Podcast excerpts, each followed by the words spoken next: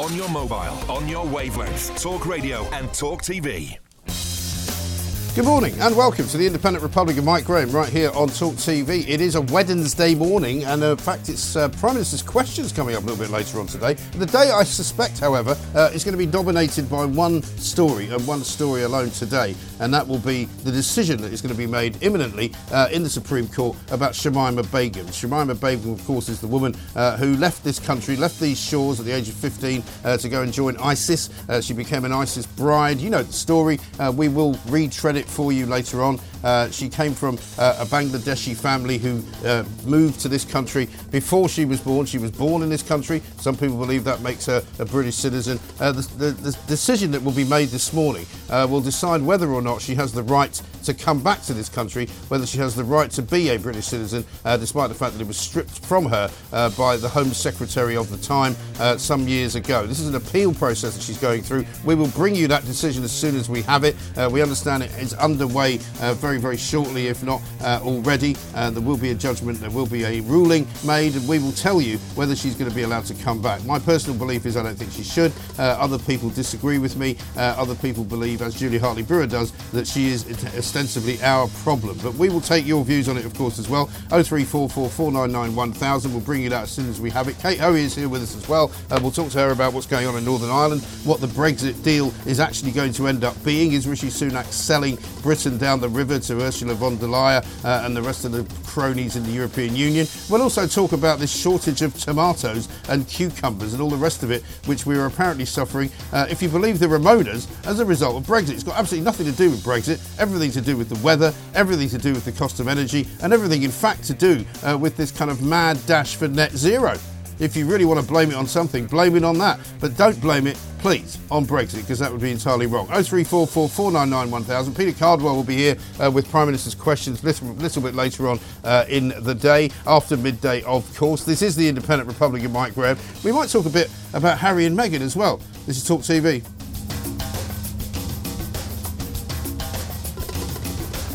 Welcome to the Independent Republic of Mike Graham, the only place to get sane coverage of every single issue that there is in the world at the moment. We cover it from internationally, uh, as we did yesterday with Vladimir Putin's speech and Joe Biden's speech in Warsaw, uh, and of course everything else in between. Kate Hoey is here with us. Kate, very good morning to you. Good morning. Um, plenty to talk about this morning. I mean, we are as we as we wait for this verdict on Shamima Begum. It's a, an appeal, I understand, from her and her lawyers to, to try and get uh, permission to come back to this country. I'm not quite sure to do what or to stand trial or anything like that. But um, what's your view on whether we should be taking her back or whether we should leave her where she is? Well, I'm I'm pretty clear that uh, you know she gave up any uh, uh, attempt to be British when she left and went off to kill people yeah. basically yeah. whatever whatever they say she was involved she must have known what was going on um, and you know she's as my mum would have said she's made her bed she should lie in it and I, you know I, I feel the worry is that if she comes back for me will be that she will become a superstar yeah. you know she'll be one of these people that all the media will want to talk to her she will get make herself lots of money she's reinvented herself mm. now as a glamour almost glamorous. Yes. So I, I, but my instinct, and I may be wrong, is that the court will allow her back in. Yeah. Because there's something of the sort of Patty Hearst about her, isn't there? I know that uh, yeah. for younger viewers yeah, they, uh, they won't remember Patty. who that is, but but she was a very wealthy American sort of heiress, if you like, from the Hearst Foundation, the family that, that owns loads and loads of newspapers and media in America, and she went off and joined um, uh, this sort of vaguely... Baader, the Meinhof. Yeah, the Baader Meinhof, but also was she not involved with the Black Panthers at one point as well? That she was involved in some kind of weird Californian kind of sort of civil disobedience yeah. terrorist organisation. Um, and she was pictured carrying guns and that, and she became this very glamorous figure, didn't she? And then I think she wrote a book in the end and all of that. So yes. I don't know. I, I mean, we have this sort of this sort of British thing about being being kind, isn't it? And being, you know, morally that you know we shouldn't be deserting yes. this, this poor. Well, we have a sort of a section of society who believes that. I'm not sure everybody actually does. Yeah, she, you know, she she was young when she went, but she was not much off the age that we get all these people clamouring for people to have a vote at and at 16. Uh, and yet they still try to say that she didn't really know what she was doing. Um, but you know the pictures of them leaving. If you remember, there were pictures of them actually leaving, and and um, she looked, you know, she looked pretty much as if she knew what she was doing. Yeah, I mean, she looks very glamorous considering that she's supposedly in a refugee camp in the sort of Syrian-Iraq border, which you wouldn't have thought, normally speaking, would allow you to kind of you know brush up like that really no I, I, I it's it's all a bit of a, a there's certainly now i think people who are um, who've cottoned on to her as an as, as an opportunity to get their own uh, message across, and I I I I've, I think it will be hugely controversial if she is allowed back, uh, much more so than if she is if the appeal court says she can't come back. Yes. So we'll see. Yeah, I mean, apparently the, the, the circumstances I'm led to believe are these: um, she did not apply for Bangladeshi citizenship, has never been a citizen of Bangladesh, even though I believe her father was, mm-hmm. um, or may Therefore well she's still stateless. be. So at the moment, she was supposed to have, if she wanted to apply for uh, Bangladeshi citizenship, she should have done so by the time she was 21. She didn't do that.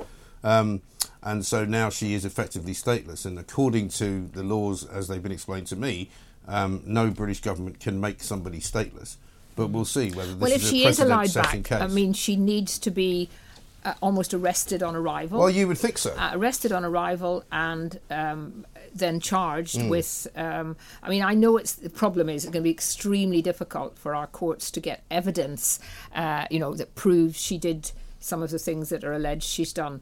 But I don't think she should be allowed to walk back in and simply walk into the studios and become a uh, you know, a personality. Yes, she I should mean, be arrested. I think under arrival. the circumstances, if she was to be brought back, she would have to stand trial because she certainly admitted to committing all sorts mm-hmm. of uh, criminal acts, including uh, helping in the killing of, of various individuals and also helping to sew, I believe, you know, suicide vests onto terrorists, potential terrorists. So I mean, she did mm-hmm. take part in, and also it's illegal, as far as I know, to join a prescribed terrorist organisation. Well, it is a prescribed so even, terrorist. So yeah, even no. if it, it's only that, she has to stand trial for that. So I mean, we'll see if, if Suella Braverman, the Home Secretary, meets her at the um, mm. at the terminal. And, well, I mean, uh, the best thing for her to do, I suppose, you might say, with tongue firmly in cheek, is to just jump on a dinghy in northern France and oh. come into Dover. Um, in which case, nobody would care what she'd done. No, well, that's what I told a friend of mine who was coming over recently and, and from Ghana and didn't get their um, their visa, mm. and I said, well, it's just just go to France yeah. and find that you know, pay that amount and get it. Well, there will be. I mean, as crazy as that sounds, there will be people who, who actually are having these conversations mm-hmm. in all parts of the world, just going, well, just get yourself to Britain yeah, uh, on a dinghy because there's no way to stop I'm you. amazed they haven't started to use speedboats. You know. Mm.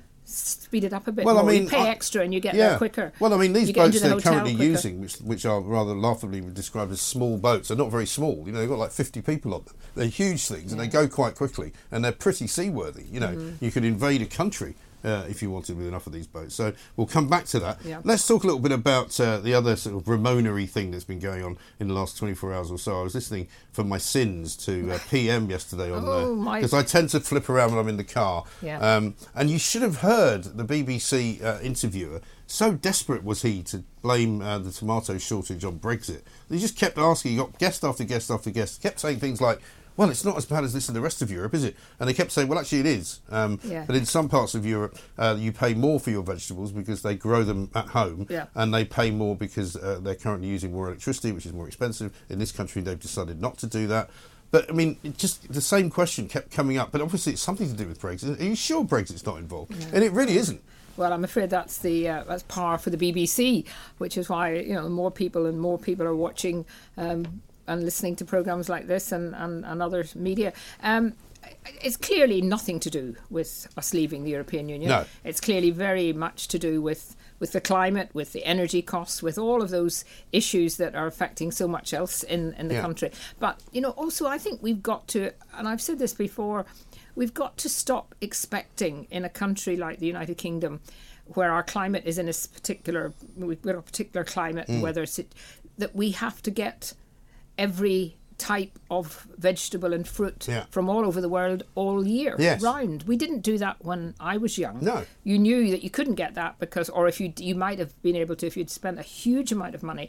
But the reality was, you know, there were seasonal things and we've got we've lost our our um, you know, we've lost the seasons. Yes. We don't think anymore in seasons. We mm. think of everything being available all year round. And maybe people have to start realizing. Well, I, think, I mean, I, I say this about many things: is that we've now become such a society that's dependent upon getting everything instantly.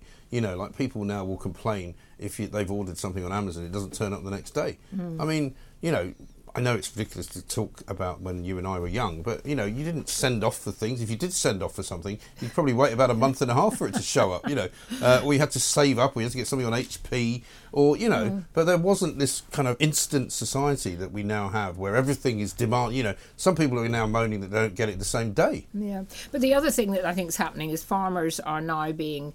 Uh, well, forced in the sense that they're being paid to actually take land out of growing things and mm. and you know f- for the environmental reasons. Now, clearly, it's great that farmers do, need to look mm. after the land and ensure that you know they can manage and coordinate working with so yes. birds and, and I mean, animals and all. Let me live. just interrupt you. We've got so, breaking news. Oh, Shamima Begum uh, has lost her appeal oh. against the decision to remove her British citizenship, so that means she won't be coming back. Ah, that so means I was she, wrong. Mm-hmm. Uh, well, it means well, well, I mean, so were all the legal experts who said, well, we can't do this. Well, apparently we can do it, wonder, and yeah. we have done it. That'd be very interesting to read the detail of what mm. they say. That so it's actually been announced now. She's not. So it's literally mm. just announced at this moment. Um, Shamima Begum, 23 year old who left East London aged 15 to join the Islamic State in Syria, has lost her appeal against the decision to remove her British citizenship. So, unless she she may well take it to European court, I suppose, but unless we're out of it before. Uh, well, that's but, yeah, another thing. I mean, she. Um, th- you know, the repercussions if she had been allowed in would have meant open door really for all sorts of other.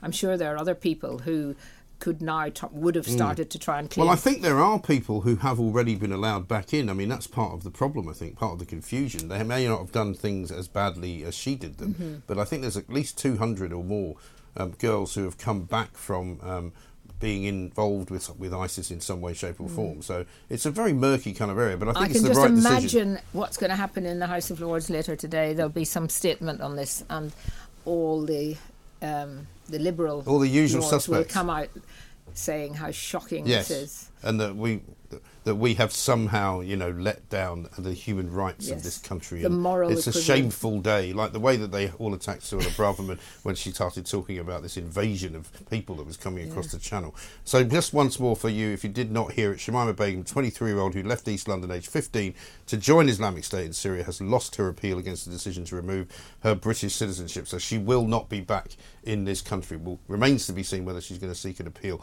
Uh, we're talking to Kate Hoey. We were talking about uh, farming and agriculture and food. We'll come back to that. We've also got to talk still about what is going on in Northern Ireland, what is actually being discussed between Rishi Sunak and the European Union. Is he going to sell Brexiteers down the river? Uh, he better not, would be my suggestion. This is Talk TV. Online, on DAB, Plus, Talk Radio, and Talk TV.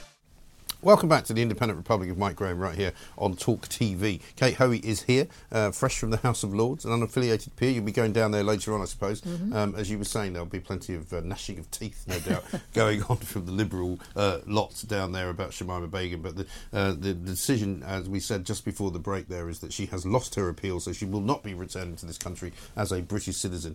Uh, we'll find out whether that changes, uh, whether she can appeal any further to a European court. But we were talking just before that broke, Kate, about the sort of agriculture business and how you know it's very difficult. The reason why apparently British farmers are not producing their tomatoes at this time of year is because the energy costs are so high mm. that they don't want to switch on, you know, the lights and the power to warm everything up so the greenhouses can be uh, suitable places to grow things. And you know that should tell us, should it not, that something has to be done about these prices. It's just ludicrous. I mean, I got one the other day for a one bedroom flat in uh, London, which used to, my electricity bill used to be something like 170 pounds, 466 quid mm-hmm. for a quarter. And it's just ridiculous, you know. Yeah. People are just, I mean, it's laughable, isn't it? Well, I mean, and look how much of that bill, of your bill, is going on to um, to, you know the aspects of climate change, yes. isn't it? I to subsidise the, the green levies, yeah.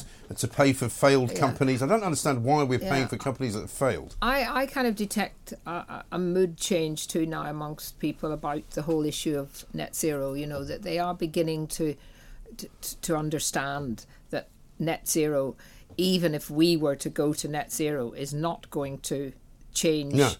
the the world's uh, situation mm. on climate change, and that really um, our, our our country seems to be wanting to be in the lead on this, and all it's doing is making poorer people, indeed all of us, pay more for something yeah. that we should be having as a kind of basic yeah. right. and I've had several arguments in the recent sort of last few weeks with people uh, because I've said, well, hang on a minute. Now that the price of gas is coming back down, the wholesale price is lower than it was even a year ago. Um, why? When is that going to be passed on to us? And they, they keep coming up with these sort of convoluted arguments about, well, you know, the system doesn't work like that. It doesn't react as quickly as that. It's going to be probably six months before that filters through. Well, why? You know, no. why can we not pay less? Why can this government not sort that out? Well, um, I think you need you need the energy minister on here, and I um, don't suppose he would be able to give you much of an well, answer. Well, now it's Grant Shapps, and I mean, last time he came on, uh, he said to me. Um, don't you want to be the world leader in onshore wind? And no. I said, to which I said no. And clearly nobody had ever given him that answer before, and he was completely stunned. I said, no, I don't. Actually. Well, you see, I think I think that's what more people have to sort of speak out and speak back because they have been able to just because there's been a unity of the parties on this uh, all the political parties, the three ma- you know major on this that this is this is something we can all agree on, mm. and actually the public is not anywhere near no. where the three parties are. Not at all, and I think it's shown how far apart politicians and the real world have become because that's really where we are now, isn't it? After mm. COVID, after this net zero kind of um, um, obsession that they all seem to have, and everyone has it. It's not mm. as if you can pick some organisation that doesn't, apart from maybe the Reform Party. Um, it's just you know people are shaking their heads and going, when is it all going to end? Well, there's been a, there's always been cynicism about politics and politicians, but I've never seen it so deep at the moment mm. uh, because you know I remember after after we left the European Union there was a real feeling out there amongst you know people who didn't particularly vote care too much but had voted to leave yes. got what they had voted for and thought this really is changing things and it's kind of all just it's all just gone, withered gone away, away, hasn't it? Oh, yeah, I remember there was there was very much a feeling of a new beginning. It was yeah. a bit like when Tony Blair went into Downing Street. Yeah. You know, there was yeah. this sort of feeling of renewal and something different and new and young children and all of that. And the same with Brexit. Um, but it just didn't get a chance, really. No, and now we've got a, a, a prime minister who, in theory, was voted to leave, but has really, along with his chancellor, done absolutely nothing so mm. far to actually prove no. that he understands the benefits that could come to this and country. we're hearing people like James Cleverly, who was supposed to be a strong kind of Brexiteer, saying things like, well, of course, things have changed a bit since 2016, and we can now do a different deal with uh, the EU over Northern Ireland. Well, no, I don't think you can. I mean, you know, it's not for watering it down, is it? No, well, we're you know we're in this media hype at the moment about there being a, a deal on the table and huge pressure on unionism, and particularly Sir Jeffrey uh, Donaldson to mm. accept it. I mean, the Times had an editorial the other day which I thought was just shocking, basically saying, you know, ignore the unionists, ignore yeah. that, go ahead with it. This was the Sunday Times, nice wasn't it? Who, who, basically said yeah. nobody's going to really like it, but you know, you let's just get on with it. We've got to do this, and it's this. It it gets back. Ultimately, the big word is sovereignty. Mm. You know, are we actually in charge of our own country? And we're not, no. because the European Union is still running a part of a part of the United Kingdom and will continue to do so, not just on trading rules, mm. but on things to do with the way that that anyone in Northern Ireland is consulted about right. what's going to happen. So Rishi Sunak has a, you know, he has a choice to make. He can go ahead and he may well do it next week. Mm. I don't think he's going to do it this week now. Come up with some kind of um, agreement. But, what, but nobody has seen be, anything though? in writing. Because again, a bit like his plans to reduce inflation, even way back in the summer when he was running against Liz Truss. I remember having a couple of his supporters on, and I said, "Look, he keeps talking about reducing inflation, but What's he doesn't he say how he's going to do it. Mm. And if he doesn't say how he's going to do it, um, and he really still hasn't. Mm. Um, he's just waiting for it to kind of happen automatically. Yeah, and you know, if he doesn't, I mean, if he goes ahead in the budget and puts up corporation tax to twenty five percent, mm. that is basically uh, a, an action that is so against the concept of what Brexit was going to do to yes. our country. Because why would any big business, and we saw it there recently with AstraZeneca deciding to go to the Republic of Ireland, mm. where corporation tax is 12.5%. Yes. Deliberately low because Deliberately they want to attract low. businesses. And we have just, I, I, mean, I, I mean, I'm not, uh, you know, I, of course, chancellors aren't necessarily economists either, but um, I just don't understand. It seems such common mm. sense that we, of course, we want to get inflation down, but surely we want to get investment in the country and we want businesses to be able to get out there and do what they do best. Mm. And they don't do that if they're being dictated to by, no, exactly. by governments. And I don't see how inflation comes down because you've put taxes up. I mean, that doesn't make any sense to any economist, I don't think. And, and the idea that, that they are even controlling inflation, mm. I think, is for the birds because mm. inflation is already coming down. It looks like it's already peaked. It looks like it's going to be below 10% the next time mm. it's measured. Um, you know, it, and it will take a while to get to 4%, but they believe the Bank of England that it gets to 4% by the yeah. end of this year. But, you know, the message just on, on, on the whole Northern Ireland protocol thing, the bottom line is unless Northern Ireland at the end is left part integral, fully mm. integrated mm. part of the United Kingdom, we left as one country, we're supposedly left as the United Kingdom, uh, then I, I don't think there'll be devolution in Northern Ireland. That no. won't come back. I think the the uh, Rishi Sunak risks really having a split again in his party and absolutely putting a complete um, no chance of keeping the red wall seats. And if he really wanted to keep those red wall seats, he would use the protocol now and the work, the, the um, negotiations with the EU to simply say to the European Union, "Sorry, it, we made a mistake. It should not have been signed. Yeah.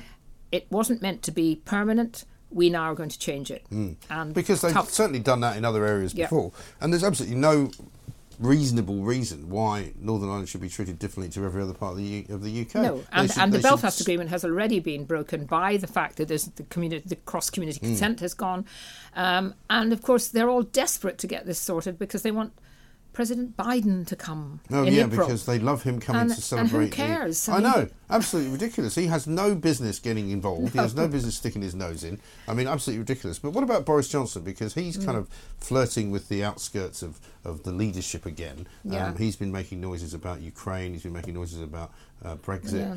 But I mean, you have to say he is to some extent to blame for all this. Oh well, he. Nonsense, I mean, he, he signed up to it all because he wanted to get over the line on getting a withdrawal agreement. Mm. But he did know that it wasn't. I mean, I think he genuinely knew that it that it couldn't last. Right. But we'll sort that out later. That's what I think he yeah, was doing. Yeah. yeah. But uh, and of course, a lot of the the European Research Group MPs who voted for it also did did the same. But I think now they realise. I, w- I went to the ERG meeting last night, which was held with Jeffrey Donaldson, and it was very clear there that they realise now this is the opportunity mm. to actually get this right. And there's no point having a, a deal that is kind of um, a little bit of movement because in two or three months' time, six months' time, we'll be back to another another problem. Medicines hasn't been sorted out. All sorts of things haven't right. been sorted out. So anyway, but as far as Boris is concerned, I mean, Boris is going to spend obviously, I think, the next year making a lot of money yes. because he wants to get all his he clearly needs debts, a lot but he money. needs a lot of money, yeah. and um, he's he's he's going to bide his time and wait and see what happens. Um, but I think there's more and more MPs who probably are beginning to just slight have that slight little tinge of thinking maybe we shouldn't have just rushed in. Yes, well, it's the old story, isn't it? Even after Tony Blair went, um, you know, suddenly Gordon Brown was in charge, and people were going, "Oh God, is that, is that what we've what, what we're left with?" You know, and then when you hear Boris Johnson in, in Parliament the other day speaking, you think, "Wow, he's really yeah, quite good at that." Yeah, he is. Um, even you know whether you like you everything never about ever him or not. can write off Boris, no. and I don't think anyone should uh, even though I know you know I know his faults and mm. I'm I, I'm I'm uh, prepared to, to, you know to be critical, but I, I do think he's got something that no other yeah. conservative politician. I think has. that's right, and all the people that support him and always have supported him are in that same boat. Mm. I think they know that he's not perfect, he's not you know a flawless individual. Mm. However, he does have certain charms and, and, and, talents that very few other people have. Kate, great to see you, uh, Baroness Kate Hoey. There, back in the House of Lords later on to argue uh, about the Shamima Begum case. I'm sure we'll be talking more about that uh, coming up very shortly. Also, uh, we'll be asking you what's going on in your local supermarket because I'm not sure, like all shortages and all stories about shortages, that there is actually a shortage. I mean, I've got some tomatoes at home if you want to borrow one. This is Talk TV. The Independent Republic of Mike Graham on Talk Radio. There are certain supermarkets that have got plenty of stuff, other supermarkets that don't. Let's talk to um, Oliver Whitfield Miocic, who's Talk TV's reporter. He's down uh, in South London, Camberwell to be precise, outside of Morrison's. Oliver, a very good morning to you. Good morning, Mike. How you doing? Yeah, very well indeed. What's the? Uh, is there a mad stampede going on for the uh, fruit and veg aisles at the moment? There is actually shortages inside this shop. When you walk inside, the first thing you come to is the fruit and veg section, and you can see there isn't a whole lot of tomatoes left. There's barely any peppers left cucumbers also in short supply. So when you walk in, you do see those empty shelves. all being blamed on the extreme weather in parts of northern Africa and Spain. That is important to us at this time of year because obviously we don't really grow that much around this time. We depend on those countries to get our imports from. But the problems are also back home here in Britain. We've heard how huge energy costs means that farmers who use those big greenhouses which need to be heated in order to promote plant growth, they are scaling back on bringing forward those sorts of uh, heating around the around their premises because it's just too expensive. Mm. So there is shortages. The supermarkets are saying it could last a few weeks, but they're urging people not to panic buy.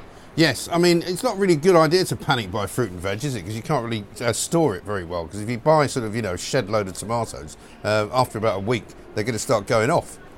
Yeah, well, that's that's the problem, isn't it? Unless you start pickling. But don't know if you've ever tried to pickle a tomato. I haven't. Before. I don't no. think it's going to go very well. No, but it's a good idea, though. I like the I, I, like, I like the idea. Yeah, well, let's see. Maybe we'll start a new trend here on Talk TV. Yes. We have heard, though, that the prices of wholesale things like tomatoes have doubled compared to last year. They're now worth around £14 a crate. Right. And when you look at peppers, those have gone up by around three times their usual price. Mm. Speaking this morning at the National Farmers Union Congress, we heard from the Environment Secretary, Therese Coffey, saying how there will be an important summit later on to do with food security. We can expect that later this year. She also hailed the role of British farmers, saying that they play a vital role in keeping the country fed. But British farmers are calling out to be included in a discount energy scheme, which is currently geared towards more manufacturing intensive industries. Mm. They say if they could get a part of that, then they could fire up these greenhouses and get more British produce out onto the shelves. Yes, I mean, it's obviously going to be one of these things that we watch for a while, but listening to all of the various arguments yesterday, it's very clear that it's very much weather related uh, in the south of Spain and, and, and so much so uh, similarly in, uh, in Morocco, apparently, where most of this stuff comes from. But I've also had a lot of people tweeting me this morning, uh, Oliver, saying that down in Kent, they've grown plenty of tomatoes um, and they've got surpluses down there. So if anybody's looking for a supply chain, they could go and get them. It's just that some of the supermarkets don't want to pay uh, the, expen- the more expensive prices for them. Yeah, well, supermarkets have got very, very intricate supply chain systems. They've all got their own different suppliers. A lot of it comes from abroad because of how big the supermarkets are. The mm. economies of scale mean that they've got to buy in huge amounts of bulk. However, going down my local high street, certainly the greengrocer there has got plenty of supply of yeah. tomatoes from various parts of the world that all look ripe, all look really tasty. But when you go down to your local supermarket or even down to your local greengrocer, you might start noticing those prices going up. I bought four beef tomatoes the other day. I mean, there were some sort of fancy one that my mm. wife wanted I ended up paying four pound fifty for them. I know Blimey. London's expensive. That is a lot of money for first, like more than a pound per tomato. That is a lot of money. You've obviously been paid far too well, uh, Oliver. We'll have to have words with the management. Thank you very much indeed, uh, Oliver Whitfield Miocic there uh, talking about. Imagine paying four pound fifty for four uh, beef tomatoes. Incredible. Um, but listen, don't believe the hype is what I would say. Do you remember when we did shortage of the day uh, back in the days before Christmas? There was going to be turkey shortages. There was going to be chicken shortages. We did uh, all sorts of of things that were supposedly running out.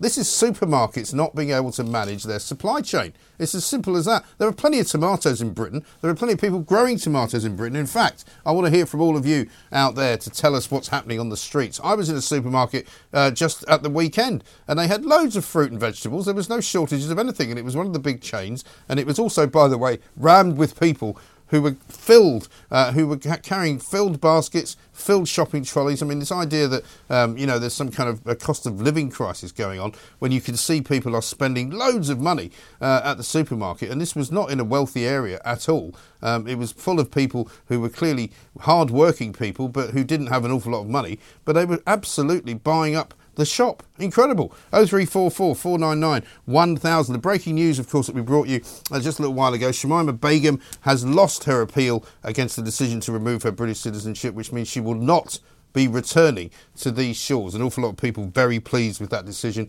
um, and thank goodness the Supreme Court has come to that conclusion. So she basically is a stateless individual, and she will have to stay uh, where she is, which is in a refugee camp uh, somewhere in Syria. Let's talk to Rafe Heydel Mankoo, historian, broadcaster, and senior fellow at the New Culture Forum. Rafe, um, I think we were all dreading this going the wrong way and suddenly being responsible for this ghastly individual. Uh, seemingly, the Supreme Court has seen the light. Yes, you know, we've become so used to being uh, disappointed by yes. our uh, institutions these days that, uh, uh, you know, we were sort of worrying how this would go. But it's good to see this decision made. And in fact, on every step along this process, Shamima Begum has been thwarted by uh, by the courts and by the government. So we have to actually take our hats off there. The important thing also to note here is that there's a lot of information that we don't know, mm. stuff that is private uh, and only being released in these private uh, discussions. Uh, the security services still regarded Shamima Begum as a genuine security risk, and I think that is the, one of the predominant factors behind this. Uh, behind this. And this has happened despite the media trying to rehabilitate Shamima Begum and turn her into some sort of reality TV celebrity. Yeah. We've seen these very soft articles about her in recent months. We've had the BBC giving her her own podcast. Uh, quite disgraceful, actually, yes. when you consider when you consider that and how little attention has been given to the victims of ISIS. Right. Give one of the perpetrators of, of, the, of their cruelty uh, such a platform is quite despicable. Well, so exactly. And also, many of the people who sort of champion Shamima talk about her being groomed practically, which was not something her even her lawyers thought up until relatively recently. You know, she's previously uh, admitted to enjoying what she did. She's previously admitted to harming uh, all sorts of people who were uh, the victims of ISIS who ended up dead. Uh, she's also responsible for the shaming uh, and the terrible treatment of some of the Yazidi women. she's championed by some feminists in this country who don't seem to care about that. You know, I mean, I just think that uh, uh, she is somebody who has changed her mind so many times whenever it suited her in order to try and get her, her life back. And I mean, I don't think she deserves it. You're absolutely right. And, you know, people say, oh, well, she was a young teenager when she went out there. Actually, in 2019, when she was first interviewed, first discovered in the, in the refugee camp, she was already 20 years old by that point and she said she had no regrets about joining ISIS. Yeah. It was only once her British citizenship became uh, perilous uh, for her that she suddenly changed her tune yes. and adopted Western dress. So let's re- re- re- remember that. Mm. And as you quite rightly say, to all those bleeding heart liberals out there who are upset by this injustice, you know, save your tears for those poor Yazidi women who yes. were enslaved, kept as sex slaves. Think about all of those people tortured, set on fire, beheaded. Yes. Let's be honest about what was going on in these places while she, whilst she stood by and think of all of their families mourning the loss of, of, their dearly loved ones today. Those are the ones who we should be uh, reaching out to yeah. rather than someone like this. Exactly right. And I, I know you're not a lawyer, uh, Rafe, but is there a place for her to go after this? The Supreme Court uh, is obviously the highest court in the land in this country, but can she take this to Europe? Uh, well, no, she, well, I don't think she can take this to Europe, but it's important to remember that you can't take citizenship away from someone and leave them stateless. Yeah. Now, by virtue of her ancestry and her parents, she can actually claim, and she does have, by virtue of descent, uh, Bangladeshi citizenship. Mm. Uh, but the problem there is if she goes to Bangladesh, she will face the death penalty yes. for her ISIS affiliations. Uh, something which I think people here should actually realise actually how what a light touch Britain is compared well, exactly. to other countries. Exactly, and of course we've also heard this morning that you know if she wanted to, to, have citizenship in Bangladesh, she should have applied by the time she was 21, and she's no longer uh, under that uh, particular age. Um, but if she does remain stateless, then I guess she just has to stay in this refugee camp, does she? Exactly. Um, you know, we'll go back, go to Syria if she can, if they'll have her there. I mean, this is it. She's stuck. She, you know, she's made her bed and now unfortunately it's a refugee camp bed and she has to basically be happy and content. But it comes to a broader issue because there are lots of people who went to syria uh, with isis from britain extremists who are radicalized and went to fight there who don't who only have british citizenship uh, who, who have come back and pose a genuine security risk. Because as i say you cannot take away citizenship from people if they will be left stateless. It's an important part of the un yeah. now i've previously argued that you know we have various types of british, british citizenship one of which is British subject status or British overseas territory mm. status, even. Uh, so I think it would be worthwhile seeing whether all of these uh, people who've been engaged in terrorist activities and fighting in Syria for ISIS. It's that time of the year. Your vacation is coming up. You can already hear the beach waves, feel the warm breeze, relax, and think about work. You really, really want it all to work out while you're away. Monday.com gives you and the team that peace of mind. When all work is on one platform and everyone's in sync, things just flow wherever you are. Tap the banner to go to Monday.com.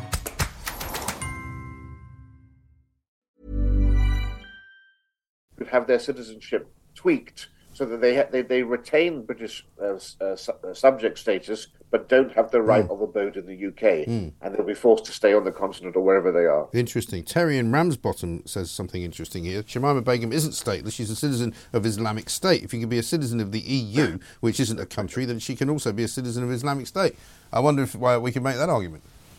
Yes, well, that's a very good point. I think that would somehow um, validate their claims to being a state, though. So I think it might do. I suppose you'd have to be a bit careful. Yeah, the Levant or something like that. Rafe, very good to talk to you. Thank you very much indeed. Rafe Heydel Mankoo, uh, historian, broadcaster, senior fellow at the New Culture Forum, there, giving his view uh, on the very sensible decision. Isn't it nice to say that the Supreme Court, the judiciary in this country, has actually got something right? They've made the right decision. They have denied uh, Shamima Begum the right to return to this country uh, and to, to have British citizenship. They've said she cannot have it. They have refused her appeal. Uh, and I say, bloody well done.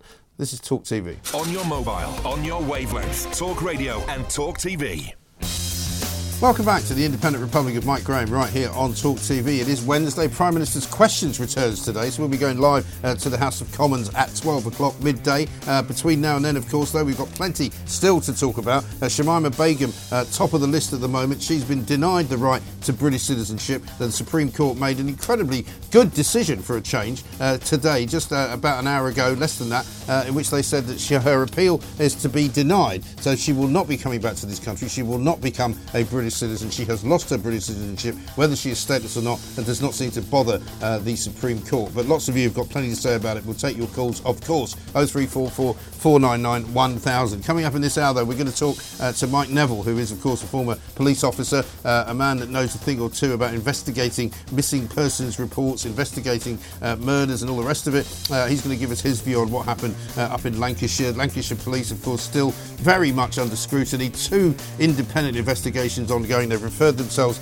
uh, to the police watchdog. And this morning, front page of The Sun says this Nicola Cox failed my sister too. And it's another family talking about how uh, their uh, one of their members of the family disappeared uh, and they told the police and the police sort of botched that and she ended up committing suicide uh, partly due to the fact that the police didn't track her when they should have been able to do it. Uh, Mike's got a piece in the Sun today as well uh, in which he says in the headline at every stage it's been inept cops who have fueled the rumours about Nicola. Uh, and of course this is a Nicola Bulley case which has been a terrible terrible situation, not only for the family of Nicola, but also, of course, for uh, everybody uh, who cares about what the police do in this country. Mike, a very good morning to you. Yeah, thanks, good morning, Mike. Thanks for joining us. We'll get on to Nicola Bulley in the case up in Lancashire in a moment, but let's just mention uh, Shamima Begum first. I mean, I think unusually, the, the, the, judiciary seems to have done the right thing today. Yeah, it's quite amazing, isn't it? And yeah. I think people will be utterly shocked because most people would have thought they would have rolled over. I mean, we see all these documentaries where she's almost portrayed now as some kind of supermodel, yeah. let her back, she's all dolled up, let her back in the country.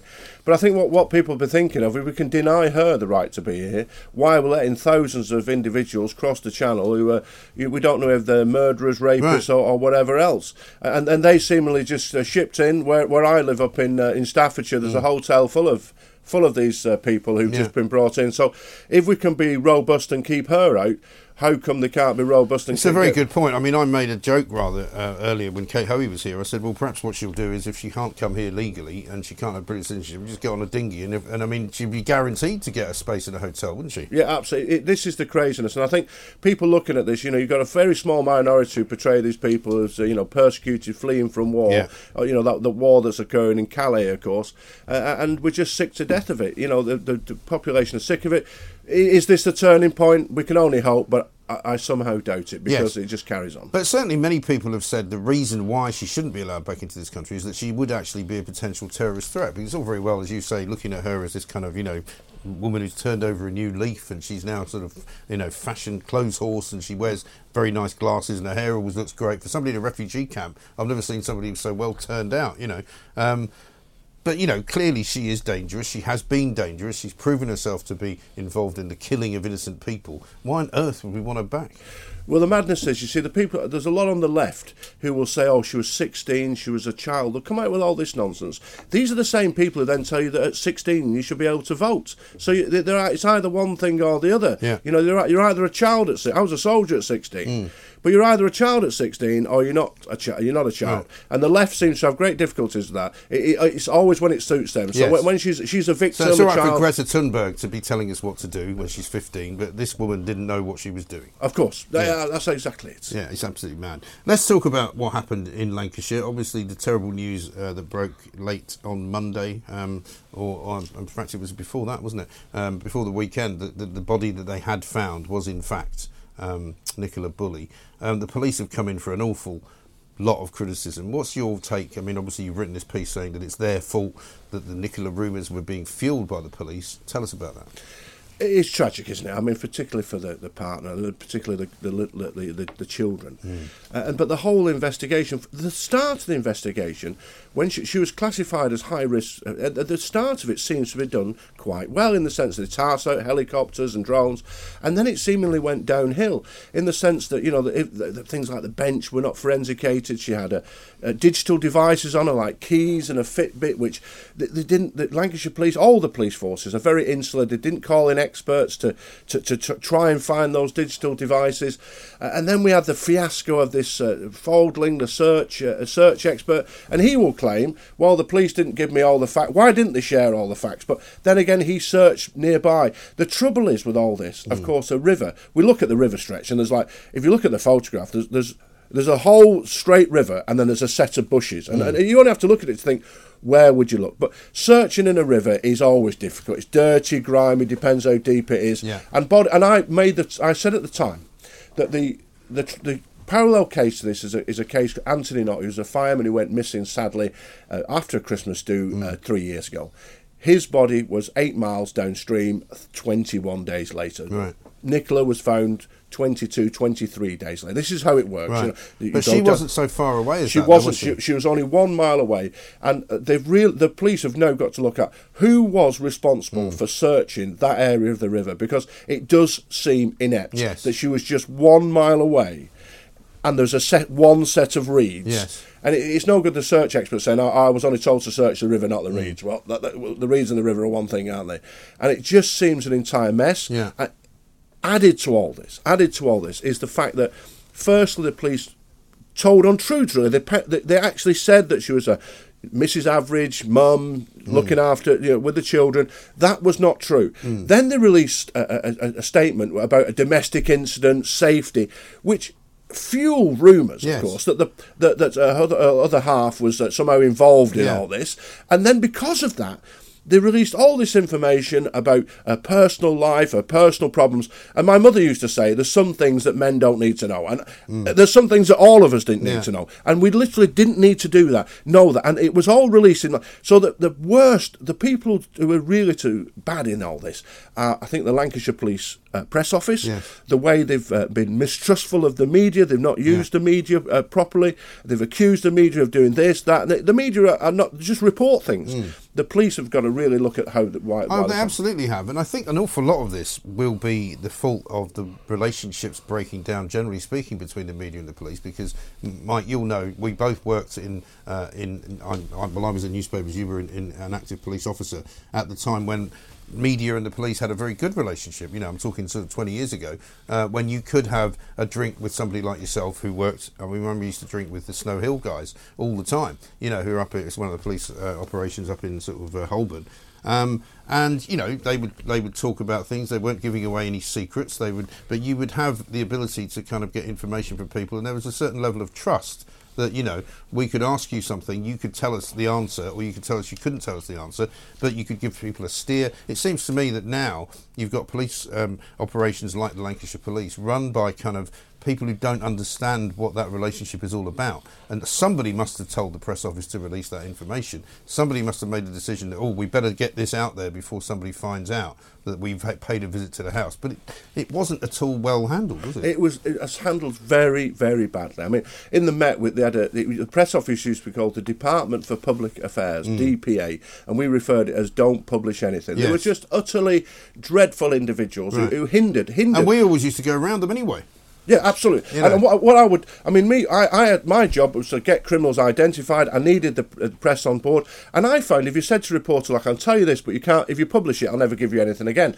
People know the rules, and, and that trust it's been broken down. And what happens all the time is that the Leveson inquiry they bring in these uh, rules which are supposed to formalise mm. things, and all it does is just mess up right. human relationships, which are beneficial for the public because more criminals are identified. You can you can say to a reporter on a murder when the when somebody is involved, you can say, "Can you ask this question in the press mm. when when the person appears?" You, you can work together with the with the journalist to, to get good results, and that's all been ruin, really. It has, because let's not forget that when they did issue that statement about the visit to the home, it was, you know, it was possible to misinterpret that in so many different ways because we were all asking the questions, saying, "Well, what could have that? What could that have been about? Was it about the welfare of Nicola? Was it about the welfare of the children? Was it about the welfare of the husband or the, the partner? Nobody really knew. So that kind of fueled also all the crazy people who were uh, thinking of themselves as sort of TikTok detectives turning up, which I've never seen anything like before. Yeah, I mean, I mean, this that's a phenomenon that's, that will grow and grow. We've just got to accept that will happen. But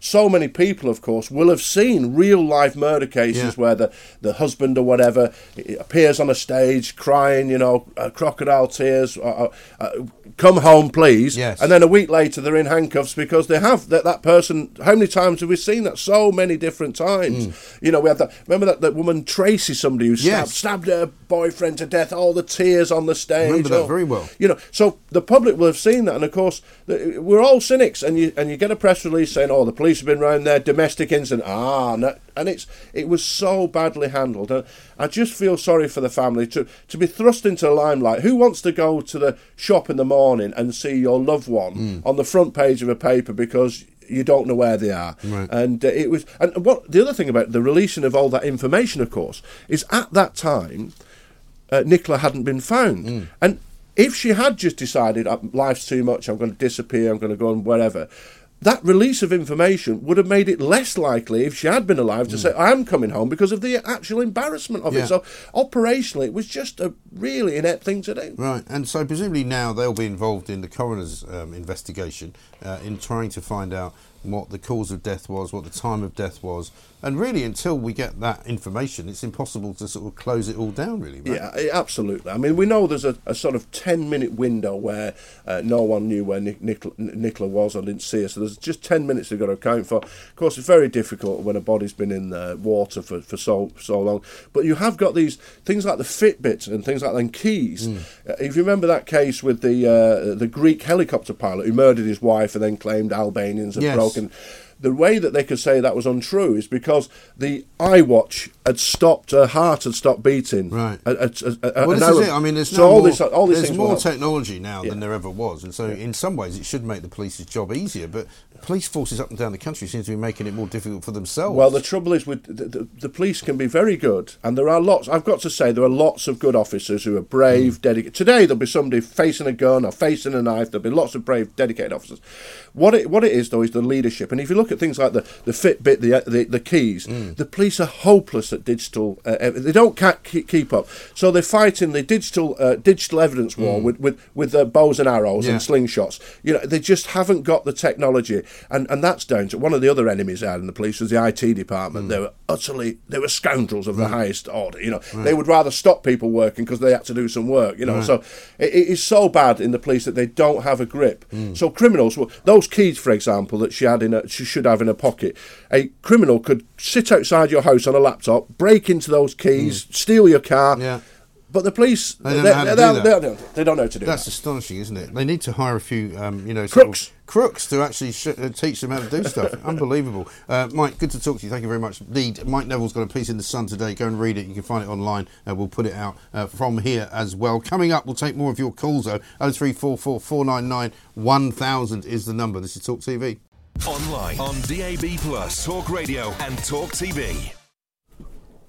Welcome back to the Independent Republican, Mike Graham, right here on Talk TV. Uh, Geraldine says this If Shamima Begum came to the UK, she would be on the terror watch list for the rest of her life, along with around 39,000 other Islamist extremists currently under surveillance, costing the British taxpayer millions of pounds. Well, it did actually, it was revealed yesterday, I think, uh, that if Shamima Begum came back to this country, it would cost something in the order of a million pounds uh, per year just to monitor her if that was what was going to be done. Uh, other people think that she should have stood trial. Some people believe that it is our responsibility to put her on trial and then to punish her in our own way in this country. Um, I do not believe that. I think that uh, the Supreme Court has actually done the right thing by refusing her application to uh, get her British citizenship back. And I frankly don't care where she lives. People are saying, oh, it doesn't make Britain a very fair country if you don't look after your own citizens. Well, she has abrogated her responsibility as a British citizen. She's involved herself in a terrorist organisation, which is already a crime.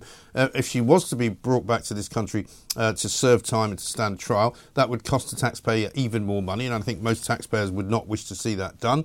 Uh, but let's talk to Chris Phillips now, former head of the National Counter Terrorism Security Office, to see what he makes of the decision. Chris, a very good morning to you.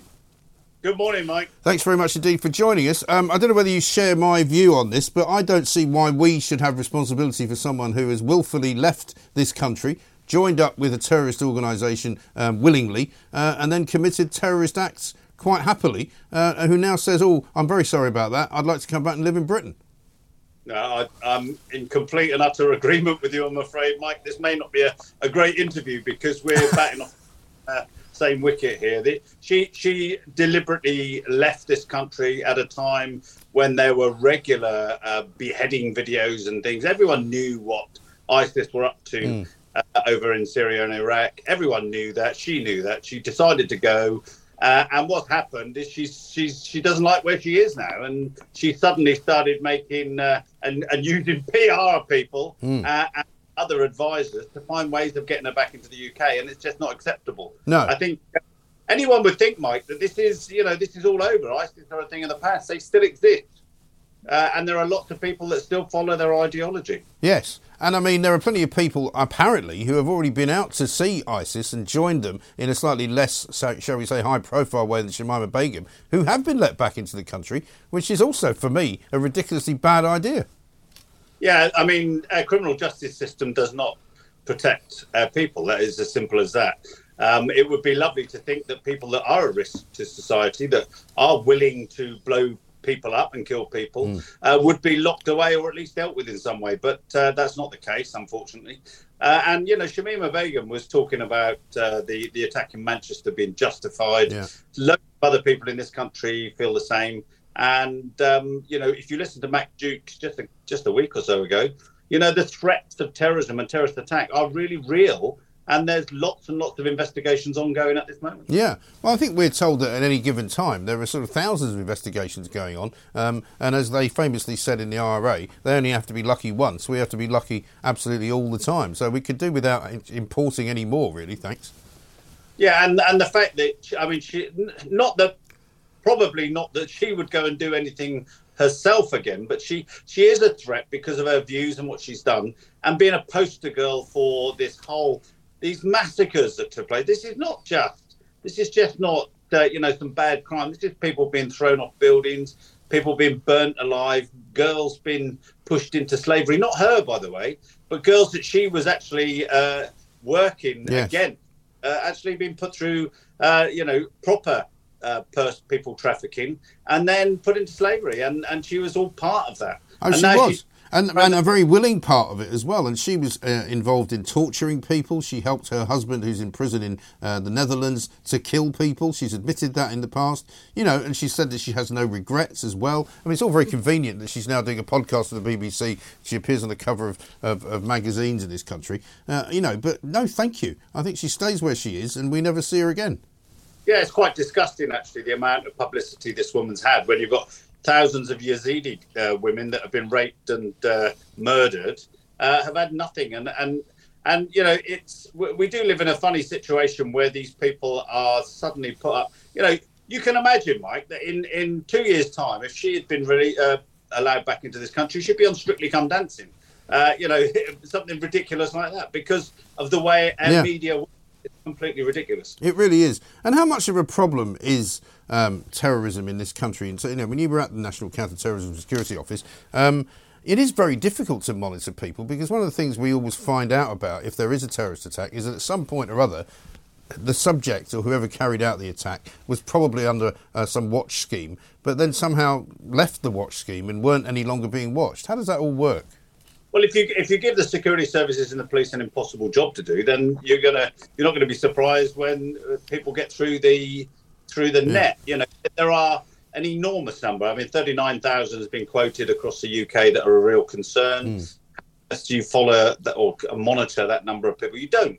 You have to you have to risk assess. You have to decide the people that are most likely to do something bad and then be lucky that you're absolutely right all the time because listen success is when nothing happens. Mm. you know if, if, you don't have any terrorist attacks that's success. Yeah. but of course the, what happens with the media and others is they forget about that and the public forget about that that this is going on in the background. And, um, you know, there are some very, very dangerous people in our society. Yeah. And I mean, that's going to continue to be the case for quite a long time, isn't it? Because we do seem to have this. I mean, we've seen all the problems Prevent had, where they seem to sort of think that some people had been cured in some way of their um, extremism when they clearly hadn't been. You know, we do have an unfortunate kind of habit of thinking that people can get better and that people can actually stop being horrible. But the truth is, if you want to be horrible, you're always horrible.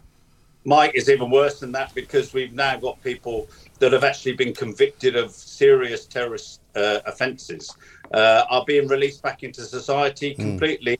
not you know, still radicalised.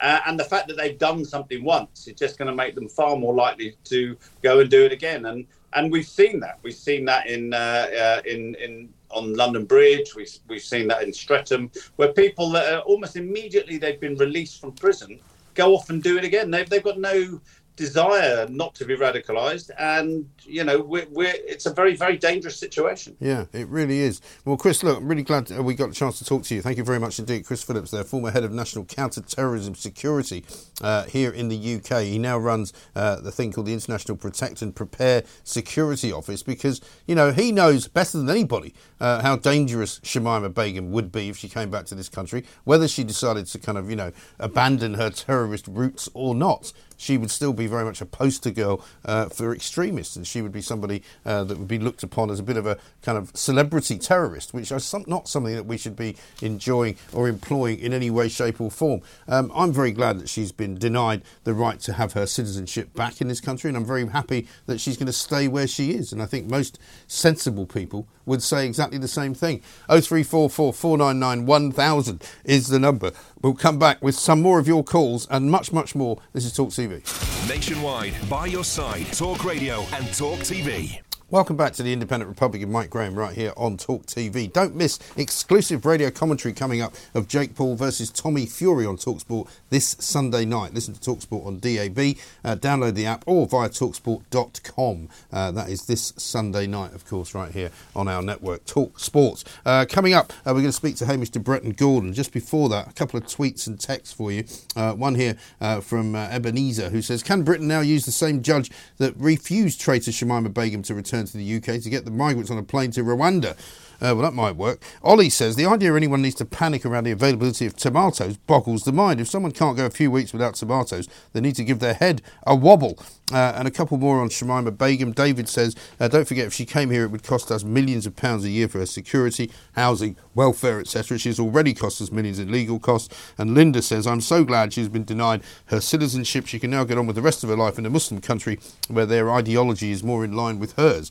Uh, well, certainly she's in a refugee camp somewhere, I think, on the Syria Iraq border, which can't be a very pleasant place to be, but then she doesn't deserve to be in a particularly pleasant place does she? 0344 499 1000. Let's talk now uh, to former British Army Colonel and chemical weapons expert Hamish de Bretton Gordon. Hamish, a very good morning to you. Um, yesterday, uh, we saw quite a big number of sort of developments. We saw Vladimir Putin's two-hour speech in which he blamed the West for uh, the invasion of Ukraine and said it was all their fault. Basically, he said that uh, Russia was simply defending uh, its history, defending its way of life, defending its culture. Um, basically, trying to convince his uh, his home audience, I suppose, that that, uh, that Russia is in some way in danger. Joe Biden then made a big speech in Warsaw. Um, he was in Ukraine the other day. Um, there does seem to have been a lot of activity this week. Uh, what, what do you think it's sort of aimed at? Where, where, where, do you think it's got us? Well, I think there are a number of things, Mike, and thanks very much for, for having me on. We've got the 12 month, the year anniversary coming up on Friday. And I think, first of all, with Putin, I mean, his two hour rant yesterday, you know, it's not the sort of um, things that he was saying that you'd want to hear from a autocratic dictator who has enough nuclear weapons to destroy the planet. Mm. Some of the stuff he's saying there about uh, pulling out of nuclear treaties, um, potentially to start testing his nuclear again. So, very much, as you say, for his home audience, and I think also for the, the henchmen, the strongmen around him who are probably keeping him in power. Conversely, Biden, after his trip to Kiev this week, really stating again that the US and NATO is absolutely full score behind Ukraine, and we must enable Ukraine to prevail because uh, if we don't, there could be even worse problems uh, down the line. So I think it is a very important week uh, where Russia military conventionally is failing, Ukraine is getting that, the upper hand, and during all of this conflict, Putin has always waved the nuclear flag, really to try and keep NATO out, but that thus far has failed. And does it inevitably lead to NATO becoming more involved? Because, I mean, Joe Biden said yesterday that, you know, NATO has never been more united, it's never been stronger, it's never been um, uh, a more kind of powerful organisation. He mentioned Finland and Sweden as well wanting to join. You know, it feels as though he's sort of ratcheting up um, the, the rhetoric from, from NATO's side as well. Well, I, I think so. I think, think, it's absolutely essential that uh, uh, Russia's illegal invasion of Ukraine is not allowed to prevail. Mm. Um, it is key that uh, the West and NATO shows a very strong arm. The reason I think that Putin invaded in the first place a year ago is that he thought NATO was weak. He thought that NATO would do nothing at, you know, which was fair enough because we did very little to help people in Syria um, who were also uh, under attack from not only their own regime, but also the Russians. Mm. So it was our fault. And it's taken us 12 months to get to a position where we're saying, no, this sort of uh, illegal adventurism by the Russians will not be tolerated. And uh, we will protect uh, Ukraine because, you know, I'm of the, of the group who agree that uh, Ukraine would not be the end of it. Um, so we have got to be resolute. And we've also got to be resolute on the nuclear issue. Um, I still think, despite what Putin is saying, that it is unlikely that uh, Putin will go nuclear in Ukraine. But we have all been assuming, I think, for the last 12 months, that Putin will not go nuclear. And it might sound rather counterintuitive, but I think we should assume that he will go nuclear and plan against it so that um, Putin realizes that we're serious here. And in a sort of double bluff, but we mustn't allow his threats, you know, every month of dirty bombs, hmm. nuclear mm. attack, chemical attack, biological attack, to make us waver and uh, not continue to support Ukraine until the end. Quite. A lot of people think as well, Hamish, that there's going to be some kind of activity militarily on Friday because uh, Russia believes quite a lot in these kind of anniversaries, and it's the one year anniversary, as you say. Um, certainly, some people in Kiev are worried that there might be an attack launched. Um, is that a, a, a sort of a, verifiable threat, if you like? Well, I'm, I'm not sure that the um, that the intelligence coming out of the Donbass and elsewhere are necessarily indicating some great thrust. I don't think the Russians have the combat power to do it. Ukraine has done a fantastic job thus far with Western weaponry tipping the balance. We know that the armour, we know the tanks are going to be due in combat in, in, a few weeks' time, and that again will tip the balance. Uh, sadly, I expect the Russians will try and do something spectacular on Friday. no doubt it'll be a whole host of missiles aimed at Kiev and other major cities in Ukraine. And let's hope those air defences that have done such a good job thus far um, carry on doing it. Uh, but as far as anything more than that, uh, be it uh, a, a, major thrust in the Donbass or, or up from Crimea, I don't really see that. The intelligence isn't there. And I think it really goes back to my, my beginning piece here that you know Putin is is getting into a tight corner. He is losing. His options are getting less and less, and Ukraine is only getting more powerful. And hopefully, we can enable, we the West can mm. enable Ukraine to prevail uh, this summer. Get the Russians out of their country, then we can have a peace and start to rebuild this country, which has absolutely been flattened by the Russians. Yeah. Oh, it's been pummeled, hasn't well. it? Absolutely pummeled. Is there a danger that China um, might sort of find themselves moving closer to Russia, though, in, in this kind of you know world game of chess, if you like? Uh, absolutely, Mike. I think the Chinese dynamic is is absolutely key to this and as important. And uh, I think we heard uh, news today and yesterday that senior Chinese officials are in Moscow, and Biden's made it absolutely clear, I think, to Beijing that uh, you know any advanced weaponry given to the Russians by the Chinese would be uh, tantamount to China getting into bed with Russia. And I'm sure that the Americans have the influence of the Chinese, not least because the Chinese uh, economy is is almost entirely based on the on the U.S. market. But China is a key issue here. We know China is tripling its holdings of uh, nuclear warheads um, to a size to compare with the UK and France, not not at the levels of Russia uh, and uh, and the US. But it is very important that uh, they stay out of this, and uh, I'm sure that Biden is making it very clear the Chinese that uh, that would not be tolerated. But you're absolutely right; they are a key player, and them staying out thus far has made sure that uh, this hasn't expanded outside the sort of Ukraine um, theatre of operations. Uh, and that's how it should remain. And I hope that you know the Americans and the NATO allies are also making that clear to the Chinese. No, of course. Hamish, thank you very much indeed. Hamish de Bretton Gordon, former British Army Colonel, chemical weapons expert as well, saying that there is a Chinese dynamic to these uh, negotiations or this situation now uh, with Ukraine, and it has got to be very, very closely monitored, of course. Coming up, we're going to have Prime Minister's questions uh, Rishi Sunak versus Sir Keir Starmer. Let's have uh, a couple of calls first, though. Shaz is in Birmingham. Hi, Shaz. Yeah, hello, sir. How are you doing? Yeah, very well indeed. What can I do for you? Yeah, I just wanted to uh, talk about Shamima Begum. Okay. Yeah, um, and my personal thoughts are like there's so much hatred in the world.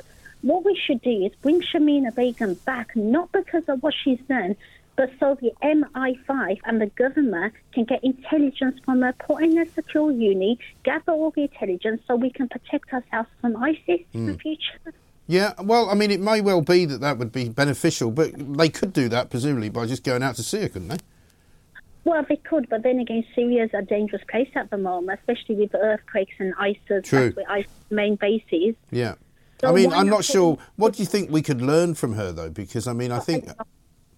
A heck of a lot because she's lived with ISIS, because she's um, like joined ISIS, she's got so much intelligence mm. that the government and the MI5 can use so we can protect people of this country and other countries. yeah, she might even be able to identify some people that she knows who are back here. Exactly. Do you know what I mean? And and I don't, you know, if we do that, I mean, so many people's lives could be saved. Mm. Obviously, she was 16. She was stupid. She was an idiot, right? But she was very young, na- naive, and she thought the world was an oyster. Yeah. But why not? Why not use that against her? Why not get the intelligence and protect ourselves? Yeah. Yeah, it's a good thought, Shaz. I'm, i would not want to do it purely and simply because it would cost us too much money, but it's an interesting one. Uh, we'll put that out to the general public to see what it is uh, that they think of that. Shaz says we should bring her back here, uh, put her in a secure unit, um, perhaps not even without uh, having a trial, um, and then just get information from her about ISIS. The Home Office have issued this statement, by the way, uh, which is this We are pleased that the court has found in favour of the government's position in this case. Uh, the government's priority remains maintaining the safety and security of the UK, and we will robustly defend any decision made in doing so. And I think uh, that pretty much says it all. Across the UK, online and on DAB. The Independent Republic of Mike Graham on Talk Radio. If you enjoyed that, be sure to catch the whole show 10 to 1 Monday to Friday on Talk Radio via DAB, online, or via the Talk Radio app. If you have an opinion on the stories we cover, we'd love to hear from you. Call us 0344 499 1000 or tweet at Talk Radio during the show to have your say. The Independent Republic of Mike Graham on Talk Radio.